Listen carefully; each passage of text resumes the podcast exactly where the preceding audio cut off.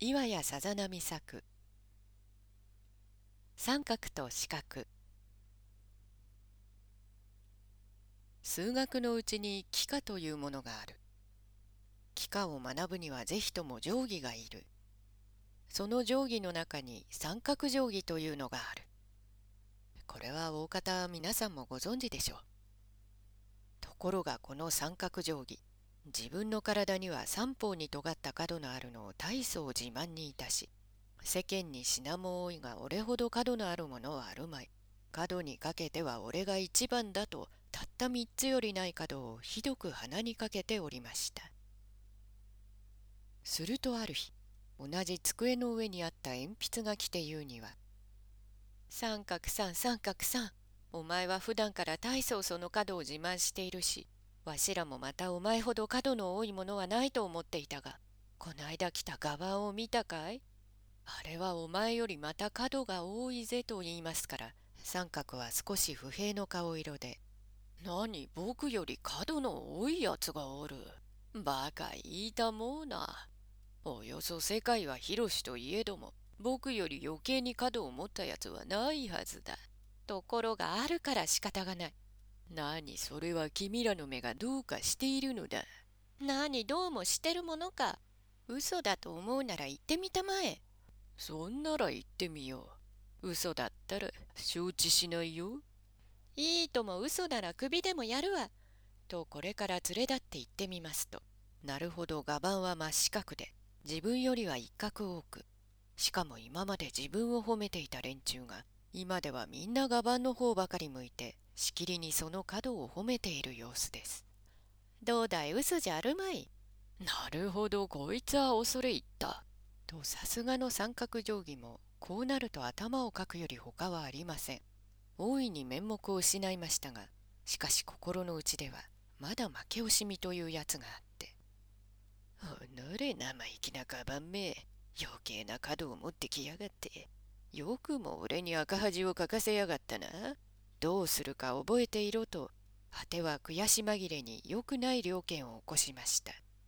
でそのまま帰るとすぐに近所のハサミのところへ参り「ハサミ君申しかねたが今夜一晩君の体を貸してくれまいか」ハサミはこれを聞いて「なるほど次第によっては貸すまいものでもないが一体何を切るのだ」ちっと硬いものを切りたいのだがよく切れるかい？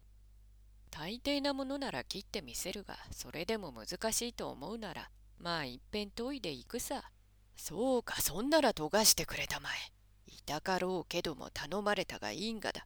ちっとの間辛抱を頼むと、これから三角定規は九段のハサミをば研ぎ立てまして、もうこれならば大丈夫と、その日の暮れるのを今か今かと待ち構えておりました。そのうちに日も暮れて夜も更けて辺りも寝静まったと思う頃三角定規はむくむくと床を出て例のハサミをば小脇に抱え差し足抜き足でかの画板の寝ているところへそっと忍んでまいりました。見ると画板は前後も知らぬ高いびきでさも気持ちよさそうに寝ておりますから閉めたおのれ画板め今俺が貴様の角を残らず取り払ってやるからには、もう明日からは角なしだ。いくら威張っても追いつかんぞと腹の中で散々悪態をつきながら突然ちょきり。一角切って落としましたが、まだ気がつかない様子ですから、また一角をちょきり。それでも目が覚めないから、こりゃよくよく寝坊だわいと言いながら、ちょきり、ちょきり。とうとう四角とも切り落とし、まずこれで留飲が下がった。どりゃ帰って寝よう。ハサミさん大きにご苦労だったと急いで我が家へ帰ってそのまま寝てしまいました。さてその翌朝何食わぬ顔で床を出てみますと世間では大評判で会う者ごとに画板は偉い偉いとしきりに画板を褒め立てますからどうしたことかと言ってみますと子はいかに昨日まで四角であった画板は今朝は八角になって意気揚々と歩いております。四角の角角を切り落とせば角の数が倍になって八角になるのは当たり前。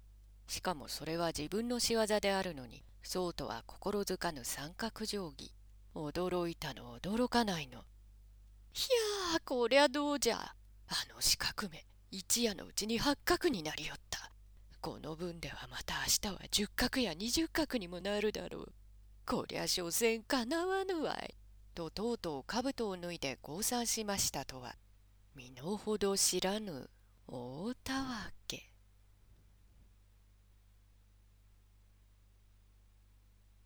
定本日本児童文学名作集上岩波文庫岩波書店。1994年平成6年。2月16日第1冊発行。定本の親本さざ波おとぎ百話博文館。1911年明治44年1月初版発行。書出幼年雑誌博文館。1894年明治27年10月号。